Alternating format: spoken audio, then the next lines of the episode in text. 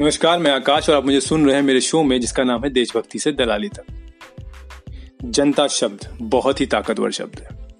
इसी शब्द से देश का भविष्य तय होता है, इसी शब्द से देश की राजनीति तय होती है, इसी शब्द से देश का वर्चस्व तय होता है पूरे विश्व में।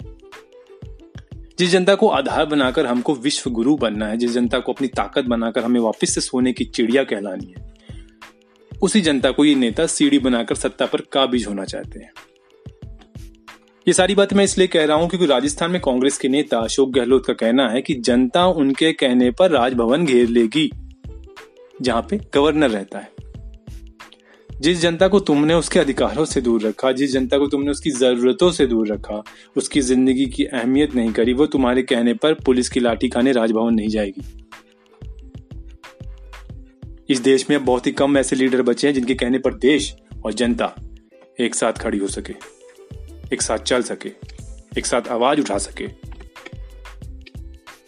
ये पूरी पॉलिटिकल क्राइसिस का एक बड़ा हिस्सा यह है कि अशोक गहलोत के कहने पर गवर्नर सेशन नहीं बुला रहे असेंबली नहीं बुला रहे। जबकि 2016 में ये अरुणाचल प्रदेश के केस में ये सेटल लॉ है, सुप्रीम कोर्ट ने कहा है, वहाँ पर प्रेसिडेंट रूल लागू हुआ था 2016 में कि सेशन बुलाना है कि नहीं बुलाना है, ये सी ये सीएम और उनकी जो कैबिनेट है वो तय करती है।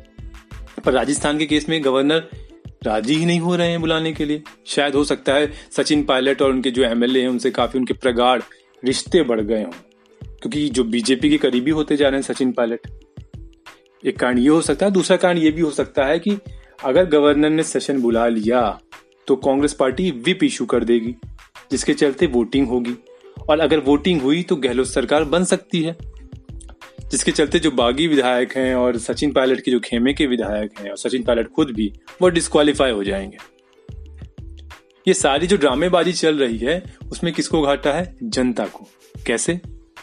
जिस होटल में 102 विधायक ठहरे हुए हैं अशोक गहलोत के, वो जयपुर के रॉयल डेस्टिनेशन होटल में आता है, जिसकी मिनिमम रेट चौदह से पंद्रह हज़ार है करीब। जब कोई सामान्य व्यक्ति वहाँ ठहरे तब, जब कोई स्टेट अथॉरिटी जाती है जब कोई स्टेट अथॉरिटी प्रिविलेजेस के साथ ही जा, के साथ जाती है स्टेट प्रिविलेजेस के साथ तो उसका जो खर्च आता है वो बहुत ही ज़्यादा होता है।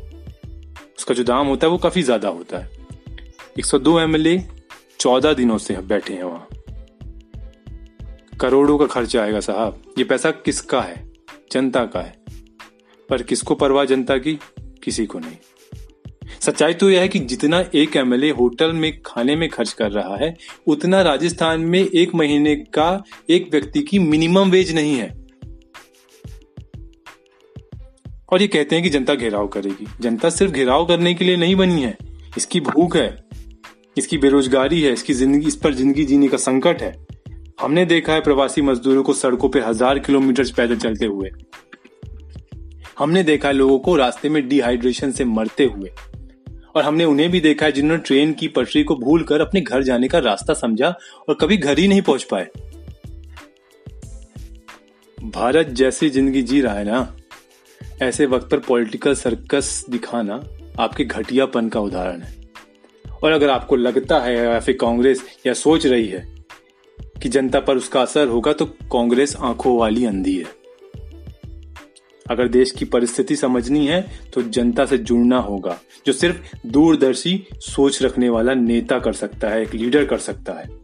अशोक गहलोत जैसे चमचों और सचिन पायलट जैसे लालची लोगों की सोच से परे है ये। आप मुझे सुन रहे थे मेरे शो में, जिसका नाम है देशभक्ति से दलाली तक। जय हिंद, जय भारत।